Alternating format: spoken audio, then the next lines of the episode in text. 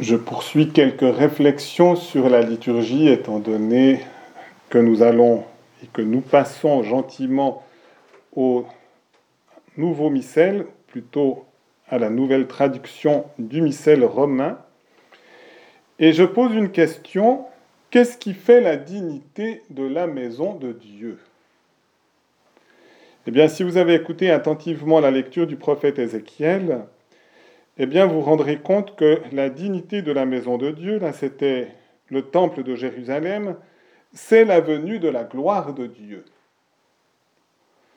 Et qu'est-ce que la gloire de Dieu? La manifestation du mystère de la Sainte Trinité. Et qu'est-ce qui nous introduit à l'intérieur du mystère de la Sainte Trinité?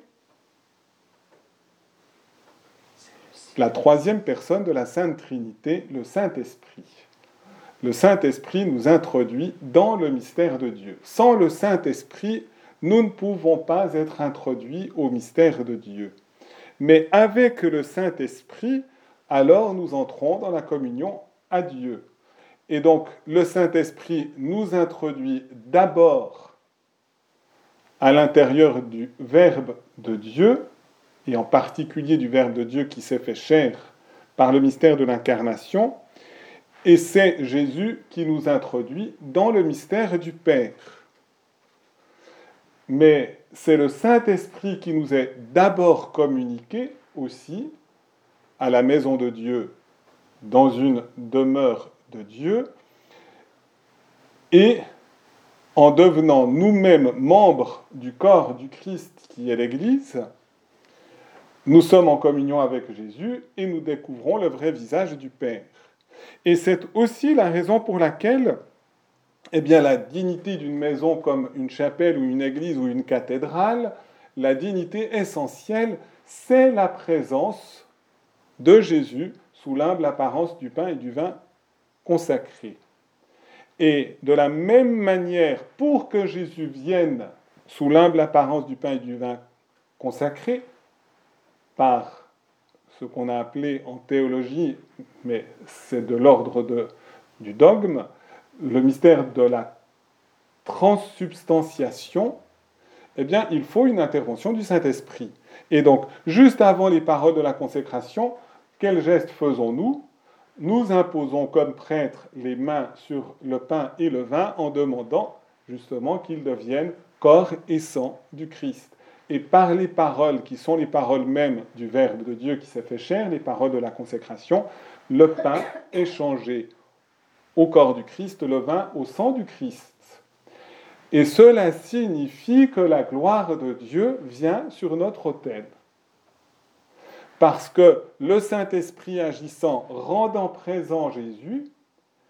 et comme au sein de la Trinité, le Père, le Fils et le Saint-Esprit ne sont pas séparés c'est des personnes distinctes, mais ils ne sont jamais séparés. Le Père est dans son Fils, le Fils est dans le Père, et le Père et le Fils sont dans le Saint-Esprit, et le Saint-Esprit est à l'intérieur du Père et du Fils, et cela de toute éternité. Et si vous avez fait, si vous faites attention, déjà la formule précédente, mais elle était dite d'une manière tellement courte, pour introduire à l'oraison de l'offertoire, on disait Prions ensemble au moment d'offrir le sacrifice de toute l'Église, c'est-à-dire le sacrifice de la tête et du corps qui s'unissent ensemble pour être offerts au Père, et on ajoutait pour la gloire de Dieu et le salut du monde. On parle bien de la gloire de Dieu. Et dans la formule plus longue que nous pourrons maintenant aussi utiliser, je vous la redis également, priez frères et sœurs pour que mon sacrifice qui est aussi le vôtre soit agréable à Dieu le Père Tout-Puissant, le peuple ajoute que le Seigneur reçoive de vos mains ce sacrifice à la louange et à la gloire de son nom pour notre bien et celui de toute l'Église. On parle donc bien de la gloire de son nom, de nouveau. Et donc, si nous sommes appelés à la suite du Christ à agir pour la gloire de Dieu, eh bien, nous sommes appelés à recevoir de Dieu cette gloire et donc à aimer Dieu en sachant que nous sommes appelés à nous décentrer de nous-mêmes pour être centrés sur Dieu. Et c'est la raison pour laquelle dans l'évangile d'aujourd'hui également, Jésus invite à l'humilité, à ne pas nous mettre au centre en disant nous sommes comme le Père ou nous sommes le Maître, le Rabbi, mais à reconnaître qu'il n'y a qu'un seul Père qui est Dieu, un seul Maître qui est Jésus, et que celui qui nous permet de le reconnaître dans cette dignité, c'est le Saint-Esprit, et c'est pourquoi le Saint-Esprit nous conduit dans l'humilité, il nous conduit à vivre cette parole de l'Évangile, qui s'élèvera sera abaissé, et qui s'abaissera sera élevé. Et donc, le centre de notre vie et la dignité de notre vie et la dignité de notre cœur comme membre de l'Église, c'est la manifestation de la gloire de Dieu et donc de la Sainte Trinité. Nous devenons